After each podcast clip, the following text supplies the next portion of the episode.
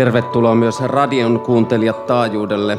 Ää, tilanne on nyt siis se, että olemme kello 12 jälkeen tänä kauniina tiistaipäivänä täällä Helsingin torikorttelin sisäpihalla Brykkeriet ravintolassa. Ja tämä taitaa olla ensimmäinen kerta, kun teen radio-ohjelmaa, enkä ole yksin. Kanssani on tässä terassilla silmämääräisesti laskettuna noin 64-72 ihmistä – Taustalla soi ainoa vinylilevy, jonka omistan. Se on Steve Reihin Music for 18 Musicians-levy. Ja tota, olen joko sen vinyylin tai vastaavan äänitallenteen digitaalisessa muodossa viimeisen kolmen vuoden aikana kuunnellut arviolta alusta loppuun arviolta ehkä 70-100 kertaa. Ja vielä kertaakaan, jos olen keskeyttänyt sen kuuntelemisen, en ole keskeyttänyt sitä siksi, että se ei kuulostaisi hyvältä tai se ei kuulostaisi oikealta, vaan joku on keskeyttänyt minut. Ää, näiden kolmen vuoden jälkeen ja saat, niin kuin kymmenien kuuntelukertojen jälkeen olen edelleen samaa mieltä kuin silloin, kun kuulin sen ensimmäistä kertaa. Se on luultavasti kaunein musiikkiteos, jota koskaan on tehty. Tätä musiikkia kuunnellessa olen rakentanut maailmankuvaani ja käynyt keskusteluni helvetin olemassaolosta ja miettinyt molekyylitason biologiaa ja maailmansyntyä ja sitä, miksi musiikkia tehdään ja miten sitä tehdään. Ja näiden vuosien aikana olen miettinyt myös hyvin paljon tämän musiikin tekijää, ystävien kesken Steveä. Ja tota, olen matkustanut Steven perässä vuosi sitten tammikuussa Tampereelle, viime keväänä Tapiolaan ja sitten tota, viime syksynä syyskuussa matkustin New Yorkiin, jossa tota Brooklyn Academy of Musicissa Steve Reich ja Philip Glass soitti kolme iltaa putkeen 30 vuoden erossaolon jälkeen, kun ystävy oli saatu, ystävyys oli saatu siunattua. Joten luonnollisesti äh, rupesin eilen illalla miettimään tätä nauhoitustilaisuutta ja mietin, että tota, mitäs mun pitää Steveltä kysyä tai mistä mun pitää sen kanssa jutella. Ja kun olin noin kolme minuuttia miettinyt ja käsitellyt noin 16 aihetta, niin ajattelin, että luultavasti sitä puhuttavaa on, koska niin moni kysymys on jäänyt vastaamatta, kun on yksin yrittänyt niitä pähkiä. Ää, aikataulu teki meille positiivisen yllätyksen. Ää, luultiin, että joudutaan vähän oleskelemaan tässä aikaisemmin ja vähän niin kuin turhaa, mutta ilman turhempia lätinöitä tahdomme raikuvien suosionasoitusten saattelemana pyytää lavalle suuren taiteilijan Steve Reichin.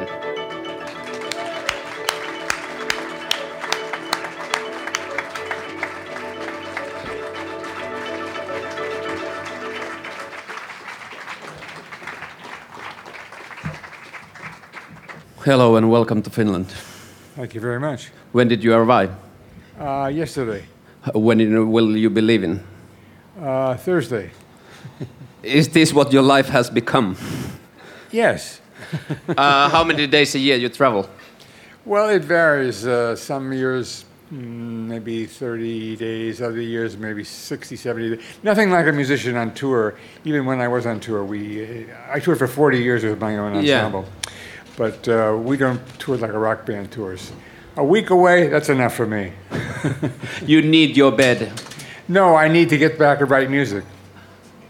That was something I wanted to talk you, talk with you uh, about. Uh, the last couple of years, I've been. Uh, don't take it wrong. I haven't been following you, but I've been following you. And uh, whatever. I, yeah. Let's not go into detail, but. Uh, uh, I have seen your calendar and I have seen your vast amount of traveling you have to do, and I've been thinking how much you have time left to do new music. Well, uh, if you look at my calendar, you see there's less traveling in the last few years uh, and uh, more time spent at home writing. But it is a kind of tightrope. Yeah. In other words, I mean, some people can, you know, write on the road. I can sometimes do a little something, but it's just a little something. What's your place like where you write? Uh, I have a studio that looks out on some very beautiful trees, and we're 60 miles north of New York City. We moved out of the city in 2006, and uh, there's a bird feeder outside. Yeah. yeah. And um, uh, it's a very it's a very very nice place to work. What are your tools? Excuse me? Uh, What are your tools? Tools to write music. What are the things you need when you write new music? Well, I did a piano. Yeah. Uh, I usually work at the begin to get the harmonies basically there. I have a computer. Uh, I use a, a, a Mac portable, and I'm using software like Sibelius, Yeah. which is a notation program. And I use Reason uh, for samplers, so I can be on an airplane and uh, have earphones in, and I can hear a mock-up, a MIDI mock-up of what I'm working on.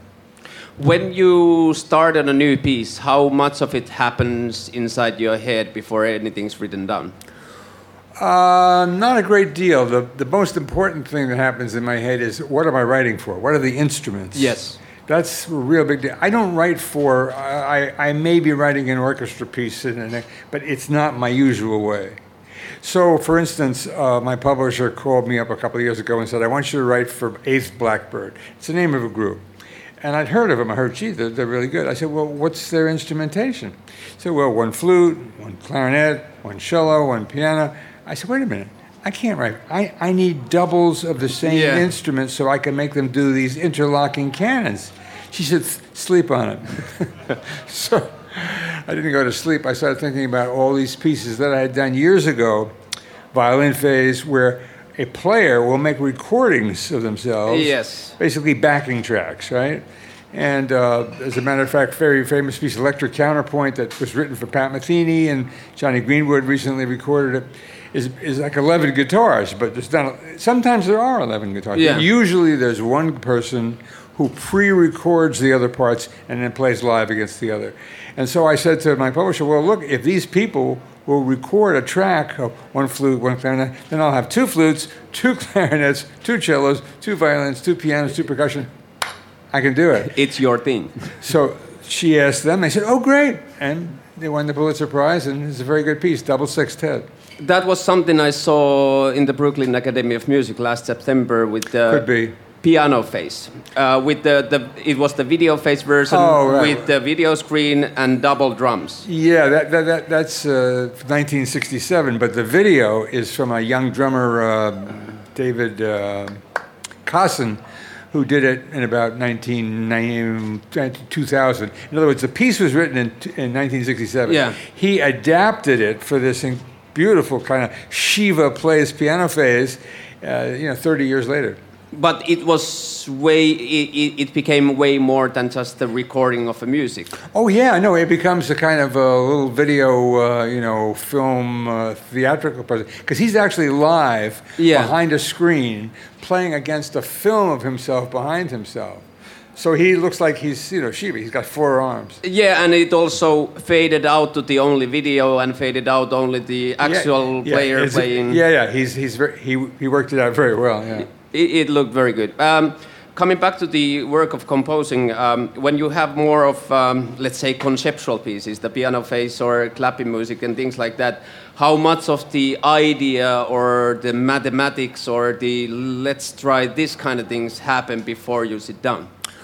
Well, I never use mathematics. Uh, the clapping music piece, you'll be surprised at the lack of mathematics. Uh, uh, clapping music began um, in the early 70s. My ensemble was touring. We were touring for a long time. We started touring early, early, early 70s. About middle, middle 70s, we were playing in Belgium. And after the gig was over, the guy said, "Would you like to go out and hear some flamenco?" And I was going, "Flamenco? What country am I in?" But the guy was going to pay the bill, so he said, "Sure." So we drive off into the foggy Belgian night. We get to this restaurant. We go inside, and have some drinks, and two women come out with guitars. They start playing. They're terrible, and they start singing, and they're terrible. and then they start clapping. Wow! My my ensemble was a lot of percussionists, so we were really listening to the clapping. And after a few more drinks, we went out, you know, outside, and we started improvising clapping pattern at each other. And the light bulb went on in my head. We used to travel with 2,000 pounds of loudspeakers, amplifiers, marimbas, electric organs, glockenspiel. I read about those years. What was the caravan like when you exactly, traveled? exactly. Yeah. And I was one of the roadies. I was driving Yeah. in the truck. So I thought, well, what happens if, if the air freight doesn't come? What happens if the electricity doesn't work? That's what happens, Yeah. is that you've always got your two hands. So clapping music, the basic idea said, we need a piece that we can do anywhere, anytime. and then the details uh, took a while to do. Yeah, but you had a magic word there, the light bulb. Yeah, the, It was the, the the- light bulb's the important part. Yeah, Yeah, it was an idea first, and then it became music. exactly. Uh, I think I spent last three years. I've spent more time with this than my kids because I listen to it when I'm uh, working, and uh, when I'm working, I'm not with my kids. So it's been a hundred and hundreds of years of this. Well, I hope your kids will forgive you. Uh, they love it too. Oh, good, good. They've learned to love it too. Um, please tell me about it. About what? Clapping music? Uh, the music of 18, uh, music for 18 musicians. Oh, music for 18 musicians. Oh, well, that's a long story. What do I? What we have an uh, hour and a half. I'm leaving now. Um, what, what can I tell you? I'm, no, I'm, I'm, I'm just saying there's a lot to say, and uh, it's hard to to to uh, to just uh, pull it out of a hat. Uh, how it started. Well, there were a number of things that I wanted to accomplish. I'd written a piece called Music for Mallet Instruments, Voices, and Organ, 1973. And that was kind of the granddaddy. And what was new about that piece was that before that piece, basically, I had been writing with rhythmic patterns, like uh, that's drumming. yeah. Drumming is an hour and a half, but that's Yeah. that's the whole story. I saw did drumming- That, I did that while I was on the on the telephone with somebody, you know, and I, I had the speakerphone on, and, and I said, "Hey, that's interesting," you know. uh, so elaborating that, pat, the uh, other pieces came out of a short melodic phrase, and that phrase would then da da be da da ba da da da became violin phase, uh, and. Uh, in music for mallet instruments, voices, and organs, for the first time, I said, what if I introduced some harmonic change? Because before it had been one key, doubles of the same instruments, and the only change is the rhythmic. That was kind of like a very, you know, very young, very extreme. You know how it is. I see the path. Yes, exactly. So I thought, well, hey, why don't I just, you know, do, do, do something that people have done for hundreds of years, but I haven't done. And I really got off on it. I really thought, oh, this is great. I'd like to go further with this. And uh, a couple of other things happened. I said, I, I think I want a larger group, but I don't want a conductor. And I had recently been in uh, Ghana, in Africa, studying uh, drumming.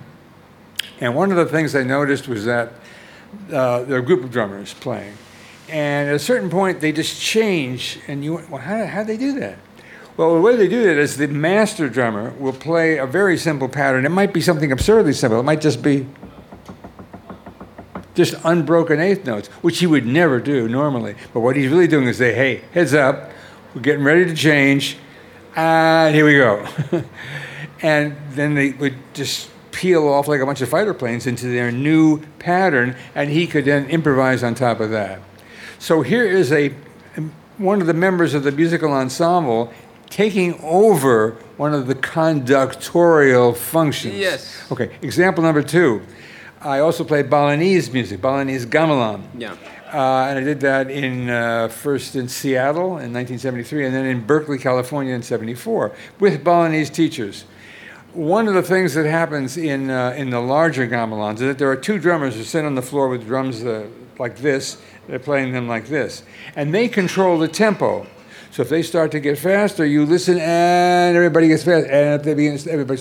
So again, here's another conductorial function because you know the conductor is giving you the tempo. Well, no, here the musicians are giving you the tempo. You don't even have to see what they do. You can. Exactly. You Yeah. don't have to see, you have to hear. Yeah.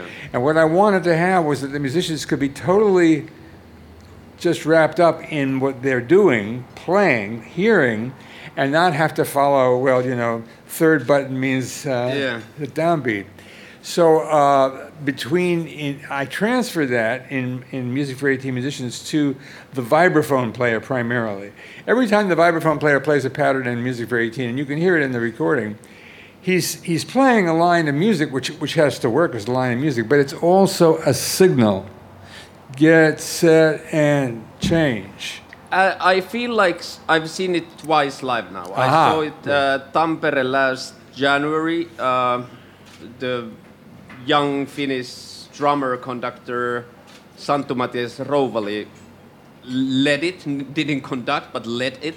And uh, then the second time last September in New York, And uh, was it lots of your old friends on the stage back there? That was that was my that was my ensemble who are still alive and still working. Yes. I was missing only one person, Who's that? Larry David.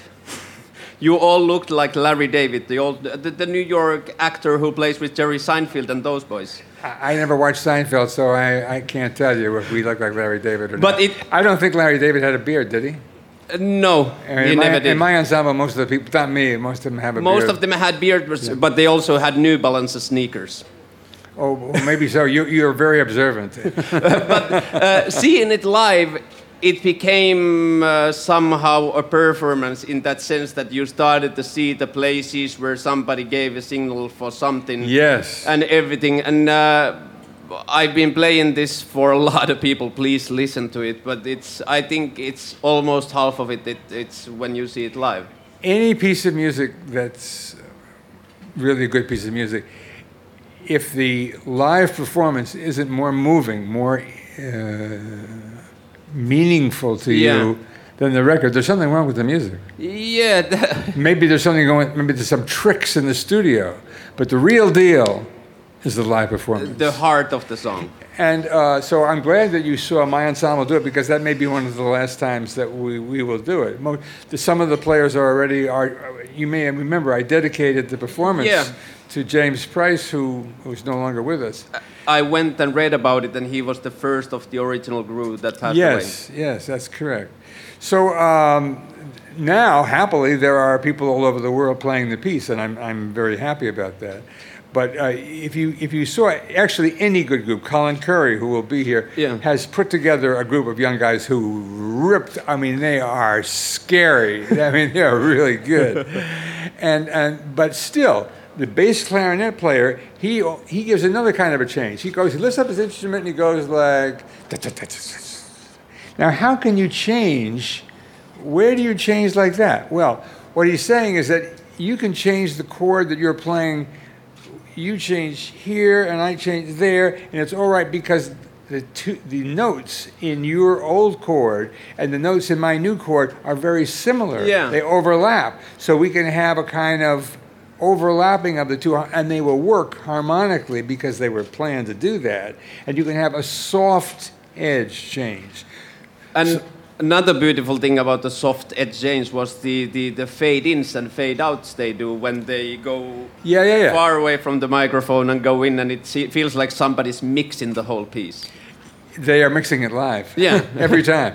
Well, part of, you know, if somebody says to you, uh, what did Miles Davis play? Do you know what Miles Davis played? Yeah. Tell me. What Miles Davis played? Give me his instrument. Tell me. What, what instrument did Miles Davis play? Saxophone? Oh, God. Boo. Miles Davis played the flugelhorn, the harmon mute, and the microphone. And if you take away any one of those three things, you won't get Miles Davis. It doesn't work. No, he he over the years evolved that combination to get the sound he wanted. And the reason I mention that is that uh, the microphone has become so much a part of the music that certainly all of you listen to that how you deal with Yeah. the microphone Yeah. is part of your performance. So uh, when singers or bass clarinet players or clarinet players want to make a crescendo and a diminuendo, it's a lot easier to do to do that by Yeah. playing, but also to just come on mic and then come off mic. So they, they are using they are using that. Is it true that you found Miles Davis before you found classical music? No, I found the very first thing that really. Uh, I, I played piano lessons as a kid, but it, you know, music uh, starting in Haydn and ending in Wagner and simplified versions Yeah. of that. And the music that really got to me for the first time in my life, I was 14 years old, and I heard The Rite of Spring by Igor Stravinsky. Igor uh, Stravinsky, Yeah. The Rite of Spring, Le Sacre de Printemps. And that, my jaw fell. I mean, I thought, that's the most incredible thing I've ever heard in my life. About two weeks later, I heard the fifth Brandenburg Concerto of Johann Sebastian Bach. And I said, wow, because I'd never heard any music before. Yeah. And the third week, I heard Charlie Parker and Miles Davis and the drummer Kenny Clarke. And I had a friend of mine who was a better piano player than I. I said, I'm a drummer. And I started to study percussion. and my teacher was Roland Kohloff, who was then known as Butch Kohloff, who was the best drummer around. But I didn't know it. But he was studying with Saul Goodman, and he eventually became the timpanist with the New York Philharmonic. But he could play, you know, Buddy Rich and Gene Krupa and all, all the 1940s and 50s drummers.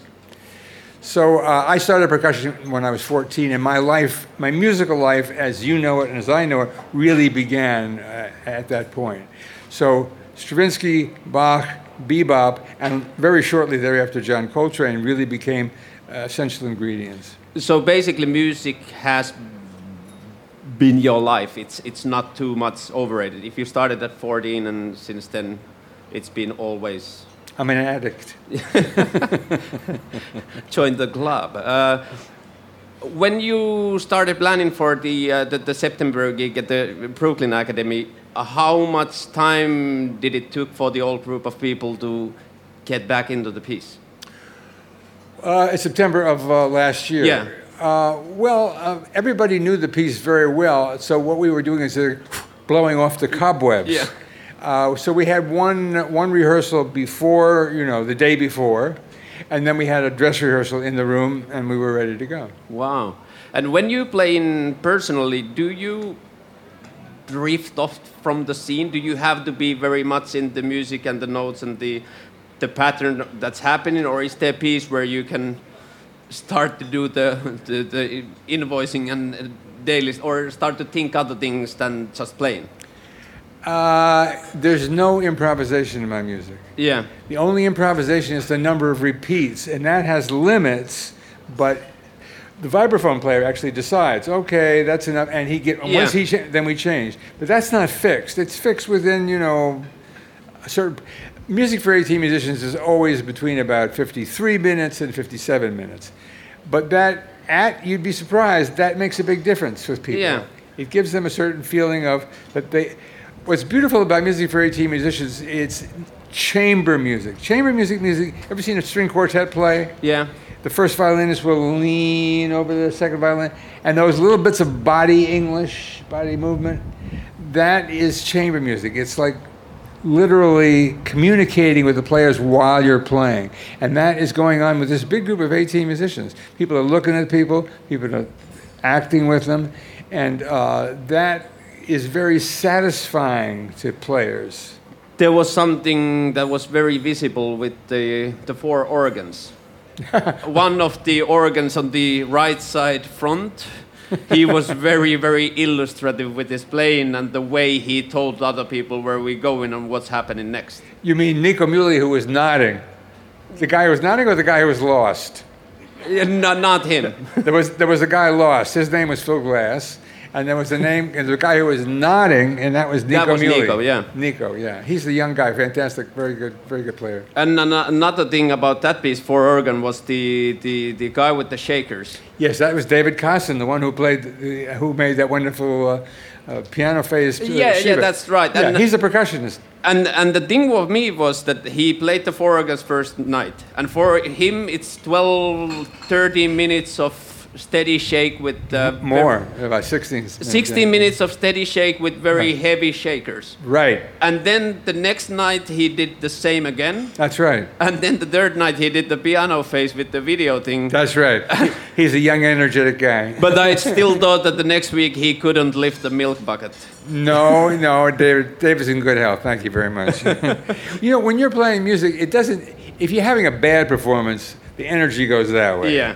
But if you're having a good performance, even if you say the music is going like the energy is going like that, That's how it felt. It didn't feel like there was something he had to do. he's He not work. He's not working. He's playing. Yeah. Um, can I ask about your and Phil's relationship? The No. No. Okay. it was very interesting, and that that's the reason. I also thought that this uh, kind of thing with the old folks and uh, your old friends and everything that that wouldn't happen too much often. But uh, when I heard that that uh, Philip is also going to be there, I thought that this is something I gotta go. Or I think it's very good that we did it, and I think we did it very well. And it was very very well set. Yeah. What three yeah. nights. and then I played in one of his pieces. Yeah, and then you had on the you played the radio rewrite and some stuff. Still No, no, no, no, no. I mean, uh, what you're talking about with Glass and myself. Yeah. He played it a piece of mine. Yeah, and you I played played a him, piece of yeah. his, and that was it. Have you done it before? Yeah, well, he played in four organs back in the 1970s when I wrote it, and I played in uh, music in similar motion back in the 60s when he wrote it. Okay, and uh, We both were going back to pieces that we knew, except I remembered mine uh, a little bit better. yeah, did you work together back in the 70s?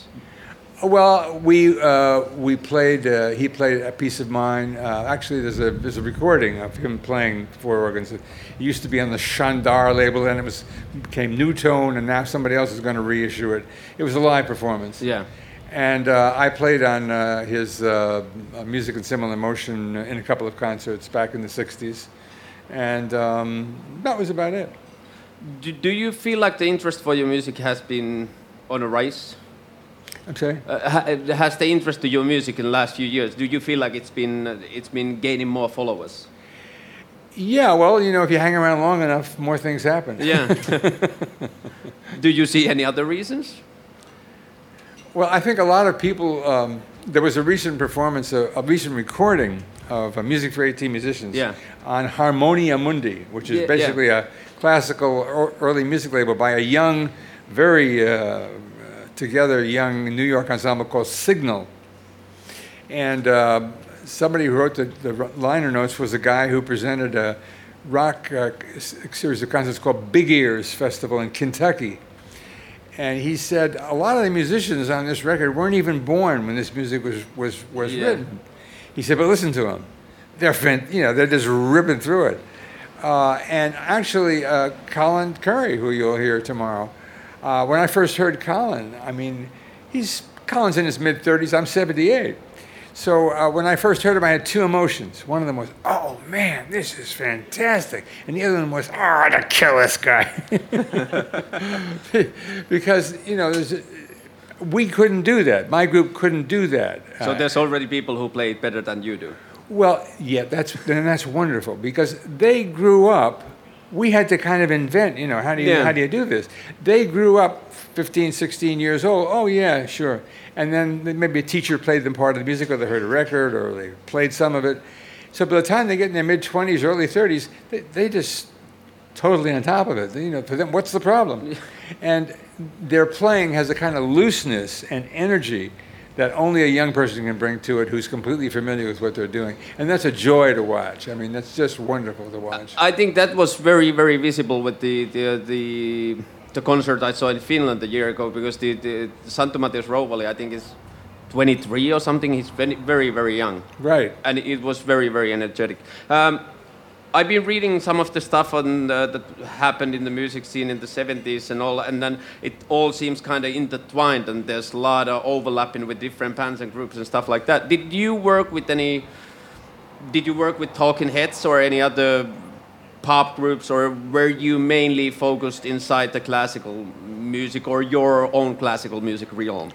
Yeah, the, the, the new, we call it new music world. Yeah. Right, entirely. But I mean, I do remember like um, in 1974, my ensemble was playing a concert, probably uh, six pianos and um, drumming part one and stuff like that.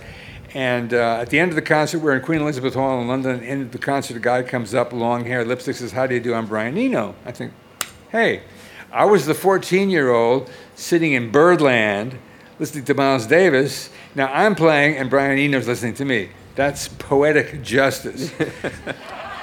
two, t- two, two years later, uh, 1986, we gave the, well, not two, excuse me, 12 years later, we're in Berlin playing the uh, German premiere of Music for 18 Musicians, and David Bowie's there. And if you listen to Wailing Wall, you'll know what I'm talking about. and David's very open about it. I mean, we have, we have, we don't see each other. When uh, the record was released, uh, Music for 18 was released in '78. David came to uh, the uh, Bottom Line Club, which was then a big club. It's not much anymore. And again, we were photographed together, and he's, uh, he's been very supportive. Recently, I know some of you heard the clapping music. Uh, there was a remix of David Bowie. Yeah. Uh, the- Love is Lost. James Hello- Murphy. J- uh, hello, Steve Reich. Yeah. And uh, so I said, uh, uh, hello, James Murphy. Do you like it? Yeah, I do. I, I was I, I, I hadn't heard "Love Is Lost," and I thought, boy, you know, that, that's really beautifully sung. I like the way they worked uh, the clapping music into it, and uh, we worked out a nice, you know, financial, a friendly financial arrangement about it. So uh, I have a lot of respect for Bowie and, and the way he conducts his life. Do you follow any other things that kind of jump off or go on from your things? Did you hear the thing that the Norwegian guys, the Röyksopp, did on uh, Electric Counterpoint?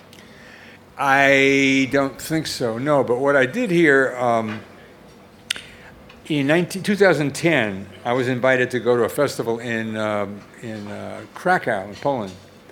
And the superstar there was going to be Jonny Greenwood. Yeah. And I knew he was with Radiohead, and uh, I hadn't heard their music. But I began researching him. And Jonny Greenwood went to Oxford. He was a viola major.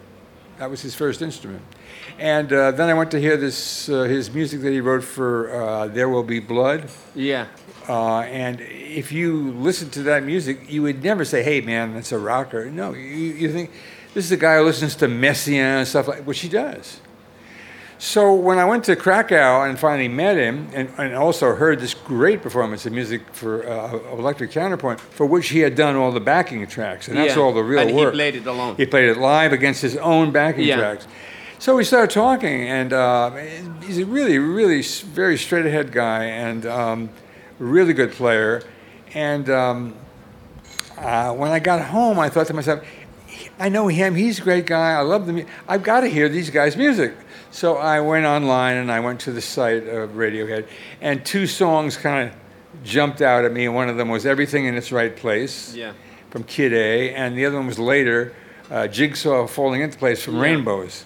And those two songs basically uh, I took uh, from Rainbows a lot of the harmonic movement, and from Everything in Its Right Place, the everything. Yeah. And uh, they, you will hear them uh, when you hear Radio Rewrite. Some of you will. A lot of you will say, "Well, I didn't hear Radio Rewrite." The, the fact of the matter is, sometimes you hear it, sometimes you don't, because it's really it's my piece. It's not their piece. So Radio Rewrite is uh, will be played tomorrow in uh, Music Hall, and uh, it's not a remix, but it's a view of Radiohead's music in a way. It's a piece of mine that happens to steal some Radiohead. And uh, it took me a couple rounds to find it, but uh, me, I, I spent a lot of time listening to Kid A and uh, OK Computer back then, back in the years, and uh, it was definitely something to be fond of. Right. Have you had any interaction with the techno scene and, uh, and the, the club music scene that seems to be very, very fond of your music? No, actually not. I got a, I got a postcard years and years ago when the techno thing was just happening from some guy in Germany, and there's a line. I, I have a piece called City Life, Yeah. and in it there's a political rally, and one guy says, "Can't take no more." So the guy wrote me a uh, wrote me a, a postcard said, "Can't take no more. Take no techno." that was his postcard. Yeah. Thank you for the message. um, the, the, what uh, the Norwegian dudes did, the Röyksopp, they took um, electric counterpoint and they didn't alter the song at all. They just added drums. Right. and it became a complete club thing. And uh, I, the, the last January in Finland, uh, the other piece they played was uh, music for pieces of wood. With drums. Uh, no, it was uh, five uh, guys Club. with the pieces of wood. Right. That's the way you're supposed to do it. Yeah. Yeah, and uh, listening to it, I um, back then I was mostly listening to music for 80 musicians, and then I saw the program, and I was I don't want to hear this before. I want to hear it first time live. And maybe three minutes in, I was uh, I think I'm listening techno. I I I, thi- I think this is techno, and uh, I started to play with the idea, and I started to study how it happens and everything. And uh, my friend, who's a very good musician in Finland, Timo Kaukolampi, who plays with this band called KXP. Uh, he's been helping me out, and we've been trying. We take the MIDI out of the music for pieces of wood, and we start in start to replace the pieces of wood with sounds from the 808 synthesizer. and uh, we we have only a one, uh, the first draft version ready, and uh, it's not. Uh, it's not human played. That's something that I miss. I want it to be from the human rhythm, but it's something we took from the notes and uh, changed it there. And it, uh, you played it, you played on a club, and you wouldn't recognize the difference. And if you're interested, I can. But does, does it work as far as you're concerned? I think you, you want to hear it. Sure. I may regret this.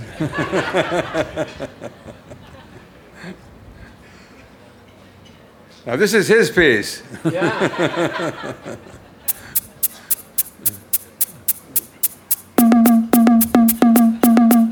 So far, so good.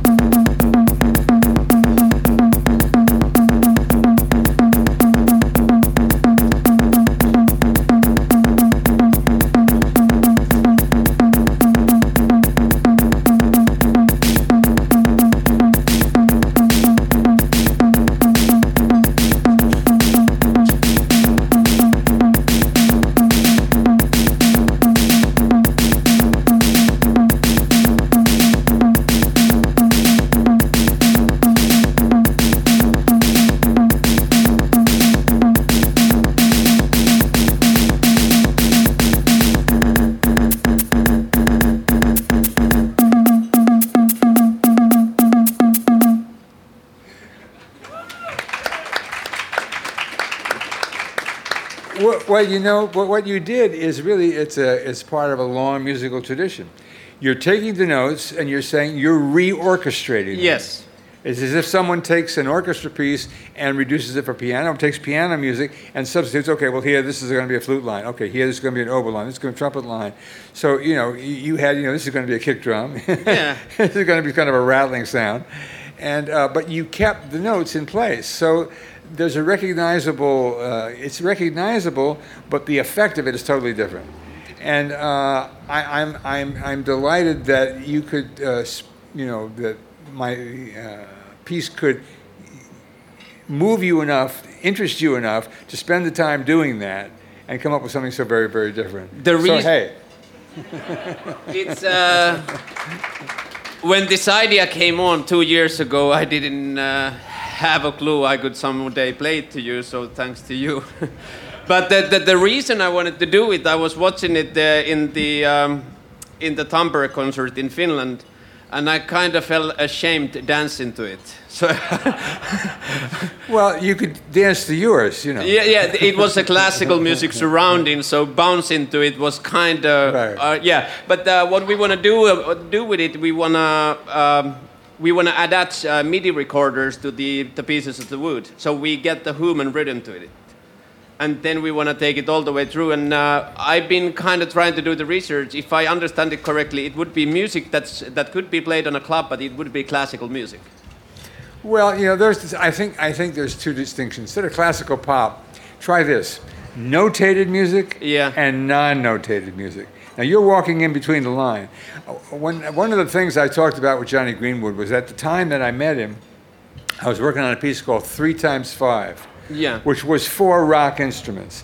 And the problem with writing for prop inst- for with rock instruments, electric guitars and and uh, drums and uh, electric bass and so on, is that the people who play them in rock don't generally read music very Yeah. well.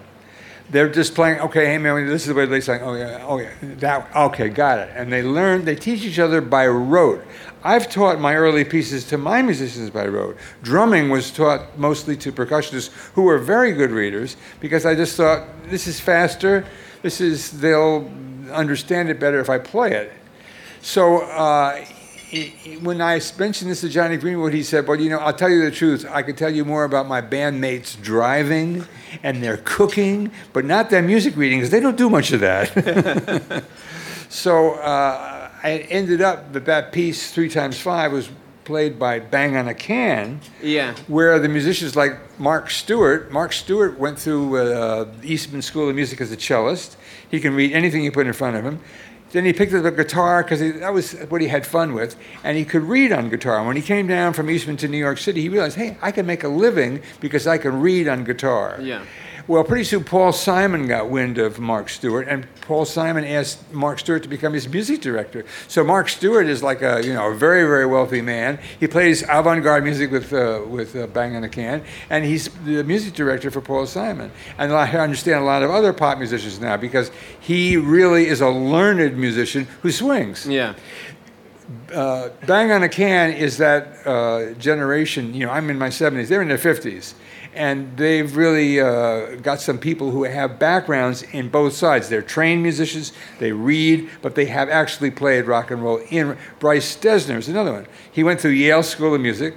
Can play anything on the guitar that he reads, but he's part of the National. And he and his brother, and his brother plays entirely by ear uh, we work together regularly. So we're getting a new generation of musicians. They can read. They have been through school. They love rock and roll or house or electronic, whatever you want to call it, and they do it.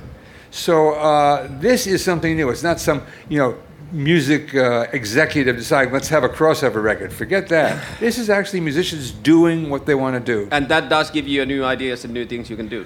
Well, it, it opens up. In other words, I wanted to write a piece for, for those instruments, rock Yeah. instruments, and I knew to do it, I had to have people who could play them with conviction. You know, like if you, any musician, you wanted to really be good on their instrument. Yeah. So that's where I found them, and what I realized there's going to be more people who can do that, and if there are more people who can do that, there are going to be more people who are going to write pieces for people who can do that, and they're going to sound in between rock and, you know, in between notated and non-notated because they really are. Uh, you mentioned Paul Simon. Am I imagine or can you hear some of yourself in some of Paul Simon's work? Absolutely not at all. Walt, don't run. I don't even. I don't even. I'm not even sure I could sing it. Uh, yeah, okay, but th- th- th- there's a couple Paul Simon songs, especially from the time he worked with the African drummers, Oh yeah, that was. Uh, you know, I did that in 1970. When did he do it? uh, early 80s, I think. Well, too late. Yeah, but the, uh, no, I mean some of your work in his music. I don't think so. I mean, we once talked to each other about collaborating, and he had an idea, and I didn't much go for it, and I had an idea, and he didn't much go for it, and that was the end Yeah. of it. Um, seeing the drumming piece played live, and it's it's a piece. Yes, I, And- I hope so. yeah, and uh, and uh, and uh, something that uh, comes to mind when you see music that like that played live, and with many of your work, have you ever witnessed something gone terribly wrong? Absolutely.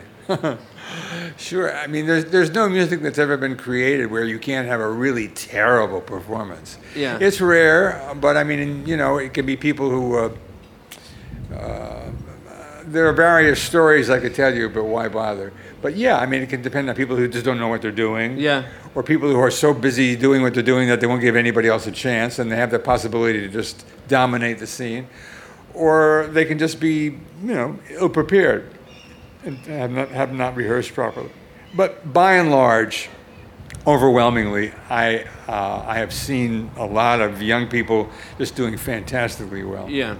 Uh, what are the things you're gonna be playing tomorrow? I'm only be playing clapping music myself with with with, uh, with uh, Colin. Uh, Colin will be playing two pieces, uh, uh, new pieces.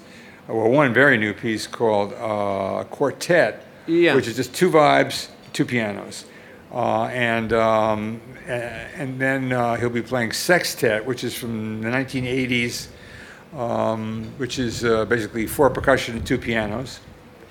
And then I guess it's Avanti uh, is another group Yeah. here, in, and they're going to do radio rewrite. Ah, okay. And I, I think they're going to do, uh, uh, someone's going to do electric counterpoint, but I don't know who. Maybe somebody knows. I don't know who. Some guitarist. And you don't know how it's gonna be played. Is it gonna be played on tapes or with a lot of guitars? oh, it'll be played. Uh, I, I hope it'll be played with just one guitar and tape. I prefer prefer it with that way. Ah, okay. Those pieces were written for a soloist to do like a recital piece. Okay. Uh, and they have a real focus and a clarity when there's one person playing against them, themselves, their own recordings. Uh, when you have a lot of people doing it, it's kind of uh, a festival, uh, but it can also it doesn't have the focus. It gets a little, Finesse. yeah, it gets a little mushy. Uh, Do you feel like that comes from a same line for you? For example, "It's Gonna Rain." That the, the the recording and the working of the recording is a really essential part of the piece. Well, that's all there is, and It's Gonna Rain is a recording. But for um, electric counterpoint, All the counterpoint pieces. Yeah. Vermont counterpoint for flute, New York counterpoint for clarinet, cello counterpoint for cello, electric counterpoint for electric. They were all written for soloists. Uh, Ransom Wilson, the flutist, Richard Stoltzman, the clarinetist, Pat Metheny, the guitarist, and Maya Beiser, who used to be with Bang on a Can, as the cellist. And it was written so that they could go out and prepare the tapes, and then while they were playing a bunch of solo pieces, they could suddenly play this piece that would have a whole, whole bunch of instruments. Later, some people at schools where they have lots of flutes or lots of guitars said, hey, we could do these things live. Yeah. And uh, sometimes, sometimes it's really good if they're really sitting close together and they've rehearsed a lot. But very often it's it's just it doesn't have that snap. You know, it's just kind of like okay. you get the feeling there's a bunch of parents watching their kids playing. Well, there's Johnny sitting over there. and it doesn't have the kind of uh, intensity that I had hoped for. But sometimes it can work, and, and who knows if it's being done that way here? The answer is wait and see. uh, for you, which one is, uh, or can you separate them, uh, uh, performing or writing? Oh, writing. I'm a composer. I mean, you know, I, I mean, I, I, I played jazz drums when I was a kid, and uh, I still play in. Uh, if I'm playing with an ensemble that I played with before, London Sinfonietta, uh, Ensemble Modern in Germany, I play music for 18 musicians, so my own ensemble. I Yeah. play piano four. That's my part. Um, and uh, pretty much those are the two. Either that clapping music is uh, I play the, the simple part. Yeah. So if I come into some place that I don't know anybody, uh, I can send them the music ahead. The publisher sends them the music ahead, and then we can have one rehearsal a day before, another rehearsal a day of, and you know get through it uh, Yeah. either very well or you know well enough. uh, but outside of that, that, that's pretty much at this stage of the game what my, what my performing is limited to. When I was younger, I was playing in almost everything that we. When we did a concert, I was almost in every piece. How much uh, stuff there is in the pipes coming out? Well, right now I just finished one piece called Pulse uh, for wind, strings, piano, and electric bass, which will be done uh, originally at Carnegie Hall in November 1st of 2016, and then about a week later it'll be done. a few days later it'll be done in London, and then a few days later in London there'll be a new piece called Runner, which is for the uh, uh, Royal Ballet and Wayne McGregor, the uh, the choreographer, and also for an American group called Signal that I mentioned before, Yeah. Uh, which is a very rhythmic piece, which I'm very happy with, which I've got about five and a half minutes done with, and I'm, as soon as I get done visiting Helsinki, I'll go back home and get to work on it. How, um, was it your intention, or how do you feel about it? For me, it's been music for 80 musicians, but it's also some other work of yours. And uh, when I talk with people about your music, they they they do the same thing. They they they use this as a platform for meditation, in a sense. Do you have that when you make it? Do you have stories or ideas you wanna somehow illustrate? When I close my eyes, it's black. I have no imagination whatsoever. do, do you feel like that's how you make your music? You said you don't use mathematics, but somehow you do you code it? No, no, I use a pencil on a paper, and then I use a computer. Yeah. Uh, no, I, I, I, I, I have a systematic turn of mind. Yeah. But I'm not a mathematician. I uh, never introduced mathematics into my, uh, into my music in any way. Uh, the canon, the row, row, row your boat, the brown, row, row, row your boat down the stream. Yeah. Mer- and right on merrily, you got to come in. Well, basically, in my music, it would be we'd both start singing at the same time. you stay put, and I get a little bit faster. That's hard to do, especially Yeah. with row, row, row your boat. You don't want to do that. Yeah. But Let's not try. Let's not try. No, that'd be embarrassing. Uh, but if, if I write a short pattern for piano, like in piano phase, and uh, actually what happened was this: I did it, it, "It's Gonna Rain" come out. Any of you know that?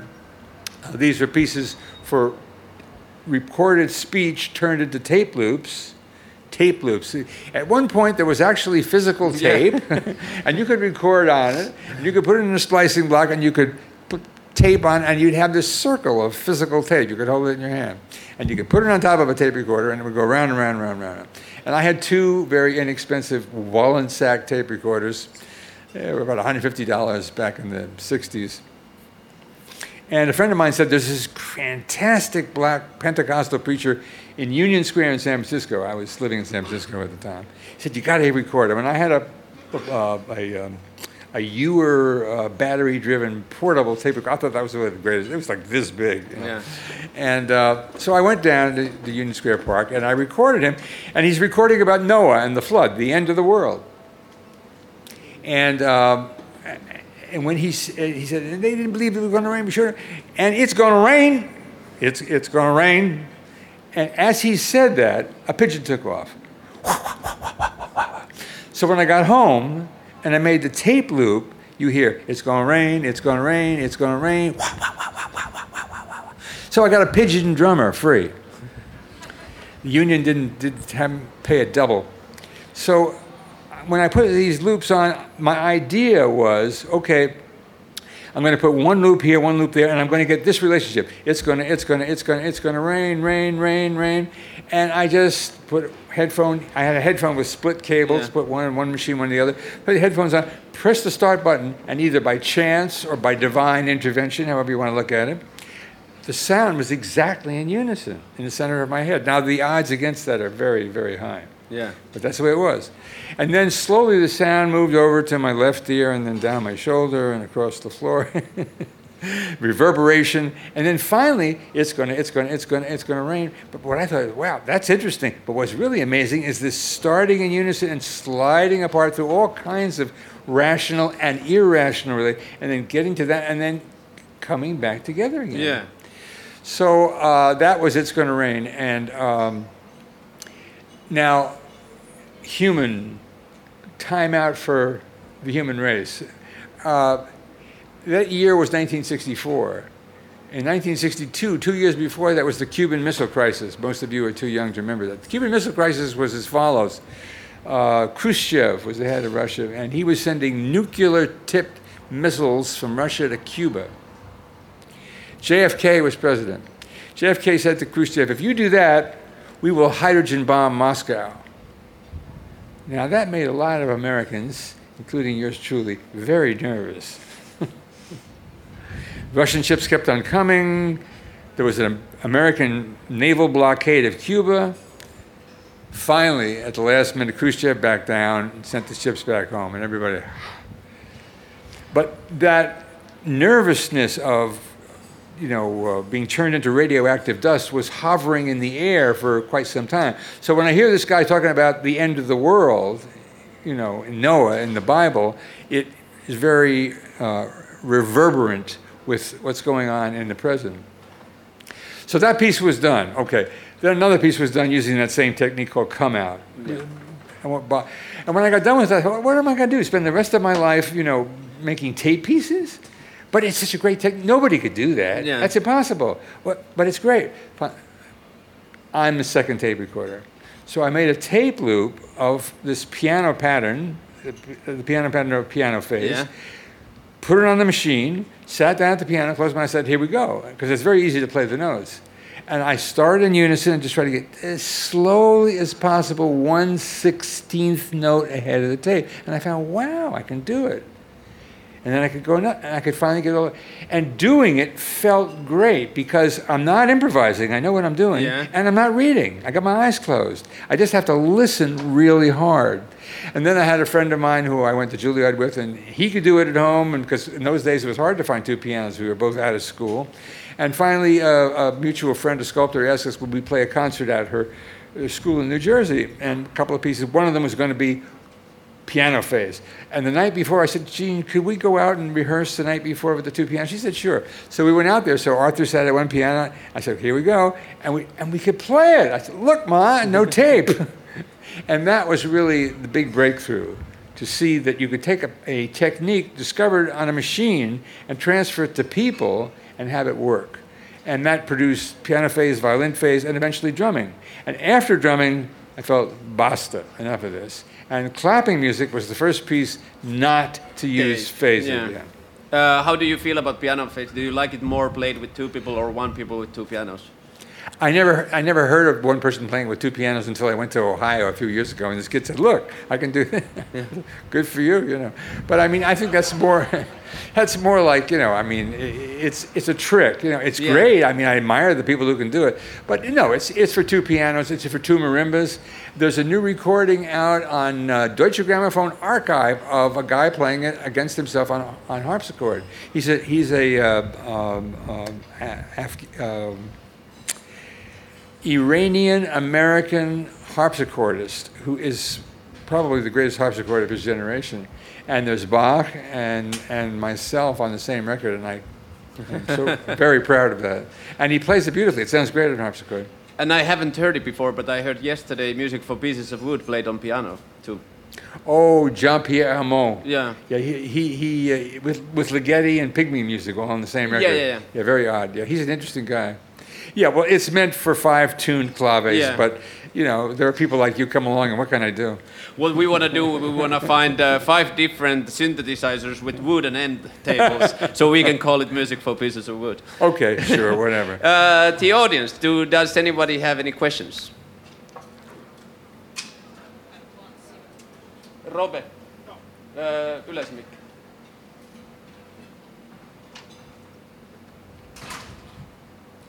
Hello, Hi. I am Anna Evelina Hänninen from Radio Classic. I have one short, very simple question. Why minimalism? Why? Why minimalism? Why do you compose minimalistic music and didn't choose to compose like Mahler like big, big orchestral pieces? Why is minimalistic music that what you chose to do and will do?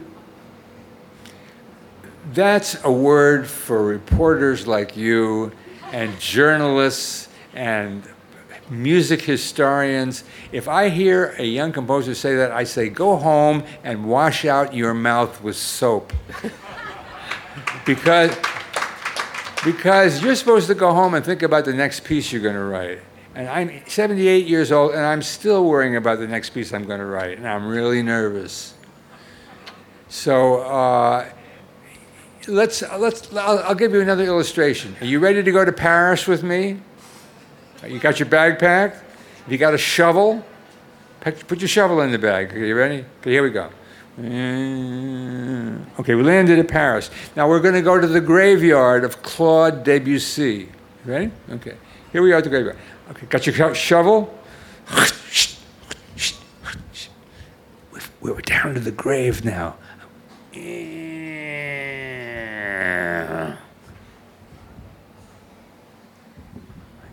Excusez-moi, monsieur. Est-ce que vous impressionniste Merde.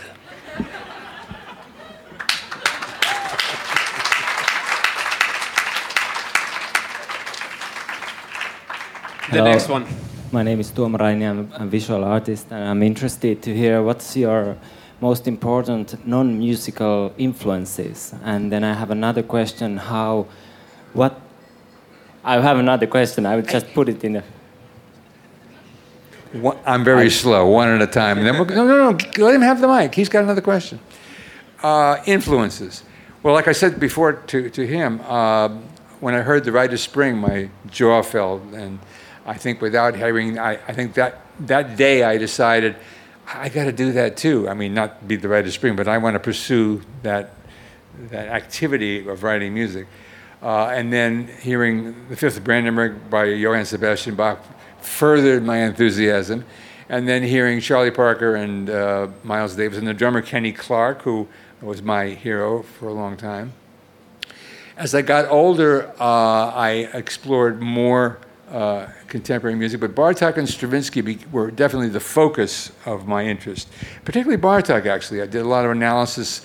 When I went back to the keyboard, I, I played the Mikrokosmos uh, books one and two, and there I discovered the, the I knew about the modes, you know, Dorian mode, Phrygian mode, but there I really uh, was exposed to them. The idea of canon that we were talking about is all over the Mikrokosmos, and again, I really got clear about what that was through Bartok.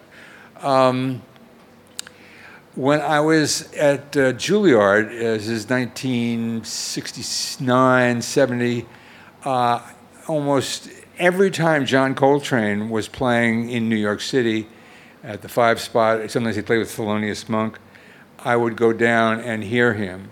Uh, later, I went out to the West Coast and studied with Luciano Berio, from whom uh, I, I, definitely got uh, some encouragement and, and some insight. But what I got from Berio was that when Berio was doing electronic music, he didn't use electronically generated sound. He didn't use synthesized. He used recorded voice. He was married to this beautiful, wonderful singer, Cathy Berberian. And the first piece of his that I heard was called Omaggio a Joyce. And what it was was her reading Finnegans Wake, which nobody can understand anyway, and then he's cutting it up in little pieces, so you really can't understand it. But it's really, it's much more engaging than hearing bloop bleep coming out of a, of a, of a sine wave generator. I also heard Coltrane at that period of time. At that period of time, Coltrane was playing what became known as modal jazz. Let's translate that into simple English. What John Coltrane was doing, in particularly a piece called Africa Brass, was playing on one harmony for 16, 17 minutes. And in Africa Brass, it's the low E of the double bass, and he's playing uh, tenor and soprano saxophone and Eric Dolphy, the fantastic alto saxophone player and arranger who introduced the bass clarinet into jazz, for whom I stole the bass clarinet for Music for 18 uh, arrangement. And what Coltrane demonstrated was that if you had incredible timbral variety, different kinds of tone color, Dolphy had these French horns going whoop, whoop, whoop, sound like elephants coming through the jungle if you have incredible melodic invention, Coltrane would play these gorgeous melodies and then he just screams through the instrument. And if you have incredible rhythmic complexity, you had Elvin Jones, and Elvin Jones is like two or three drummers rolled into one. If you have rhythmic complexity, melodic complexity, and timbral complexity, then you can sit around listening to E, you know, for 16, 17 minutes and not be bored. What's your next question? Your mic's off. Would you like to also um, comment on some of influences that you got outside of the music from other culture or someone uh, here mathematics was mentioned but you this uh, uh, you didn't agree with that but are there some other influences in visual well, arts? Well, I mean, I did uh, two musical influences I didn't mention, which were very important. Is I went to Ghana to study drumming in 1970, uh, because when I got out of uh, Juilliard, I said to myself, where in the world, actually, when I got done with Berio in 1963, I said to myself, where in the world is percussion the dominant voice in the orchestra? What's the dominant voice in our orchestra? What's the dominant voice in our orchestra? Drums. No, in our orchestra, symphony orchestra. What's the dominant voice? Come on. Yeah, right, strings, count on them, about over 80 of them. Well, in, there are two places on earth where percussion is numerically the dominant voice in the orchestra, and that's Africa and Indonesia. So I said, I, I have to learn. And I also discovered two books. One of them is called Studies in African Music by A.M. Jones on Oxford back in the 50s, still in print. Google digitized it. And uh, Music in Bali by Colin McPhee. I don't know if Google got their hands on it, but Yale University Press is the publisher. And there's a lot of notation in the book, so you can really see what's going on. Um, non musical influences. At the age of 16, I walked into a bookstore and I see this uh, guy, William Carlos Williams. I said, hey, his name reads the same forwards as backwards. So I picked up the book. it was called Paterson. And I didn't really understand what I was reading, but it really was a kind of history of America. And Williams uh, actually was one of our great, great American poets. He went to the University of Pennsylvania, and his roommate was Ezra Pound, who was a, also a great, great poet and a Nazi. uh, artistic excellence and moral excellence do not, do not necessarily go together. Necessarily. Necessarily. They may, we hope they do, we pray they do, we want them to, but they don't always happen that way. And if you don't believe me, just take a good hard look at Richard Wagner. so uh, uh, Williams, I, I, I kept reading Williams's poetry, and I did set it in a piece called The Desert Music, which uses all of his poetry. When I was a student at Cornell, way back in the 50s, I read a lot of philosophy by Ludwig Wittgenstein, who I had a tremendous admiration for. He would say things like, uh, well, don't worry about how your mind is in your body. Think about how do you teach a child the word mind? You teach it to him the same way you teach him spoon? And they're both nouns. Well, what's different? Very, very provocative guy. And so I have set some of his, uh, there's a piece I wrote called Proverb, and the text is just how small a thought it takes to fill a whole life. And that's something he wrote, and something I relate to. There's a question. Uh, You.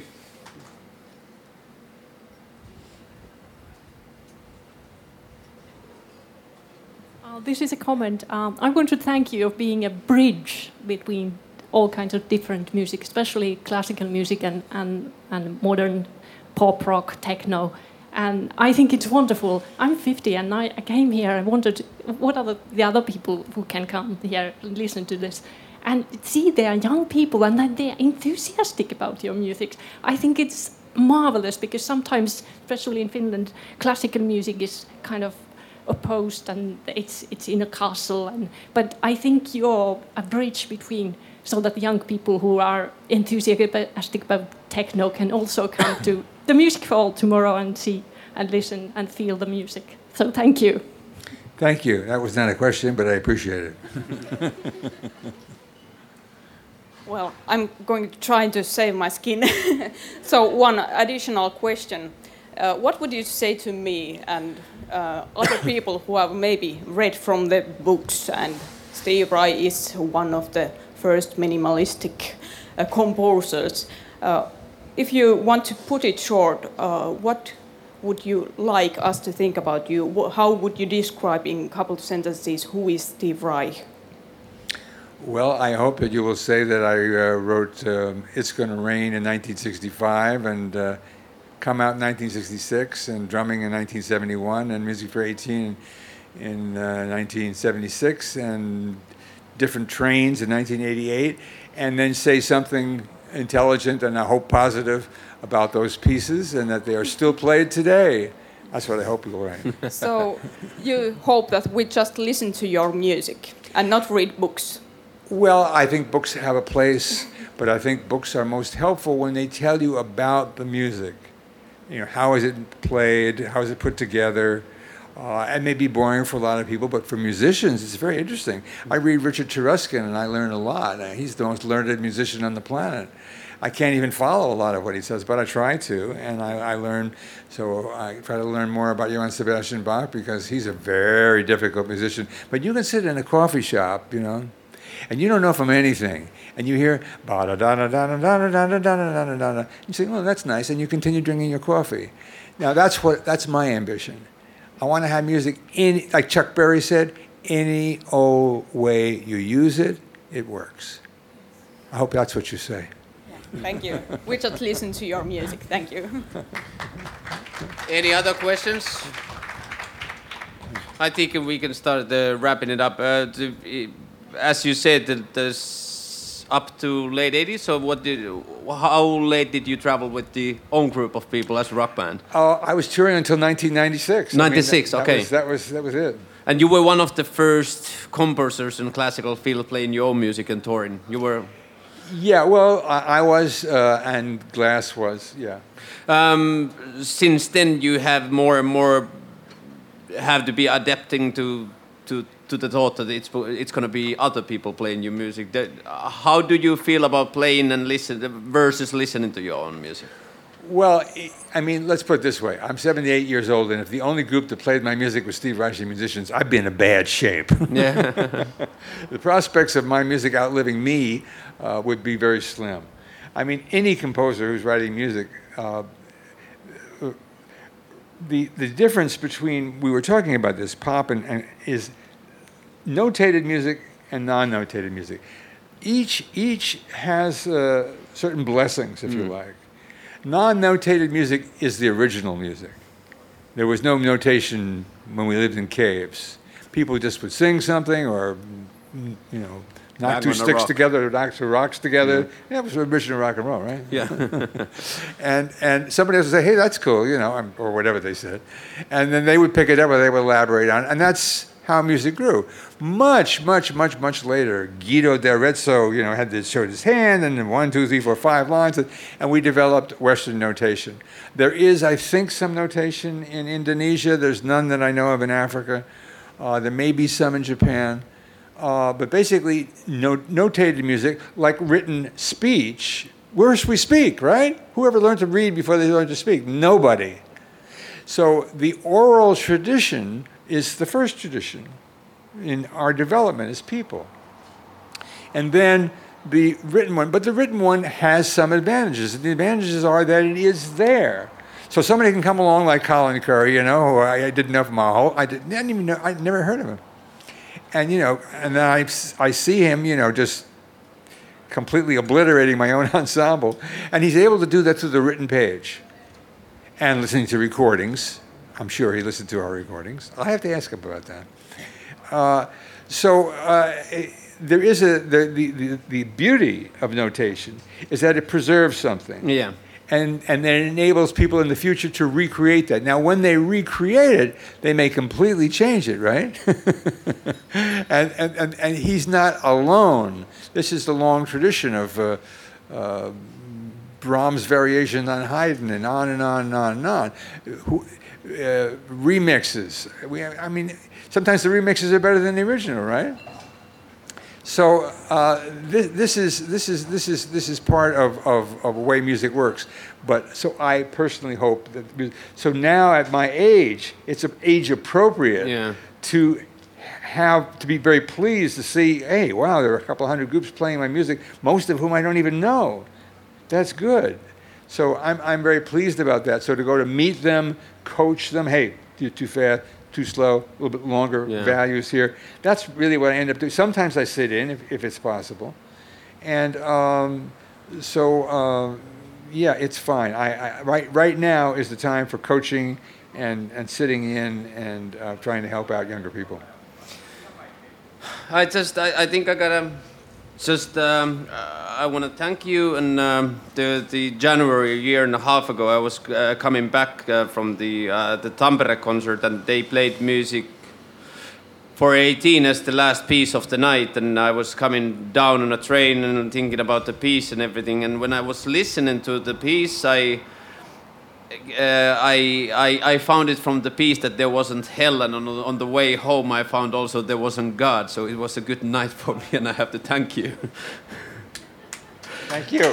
Thank you. And, uh, Thank you all. Thank you so much, and live long and prosper. Thank you very much.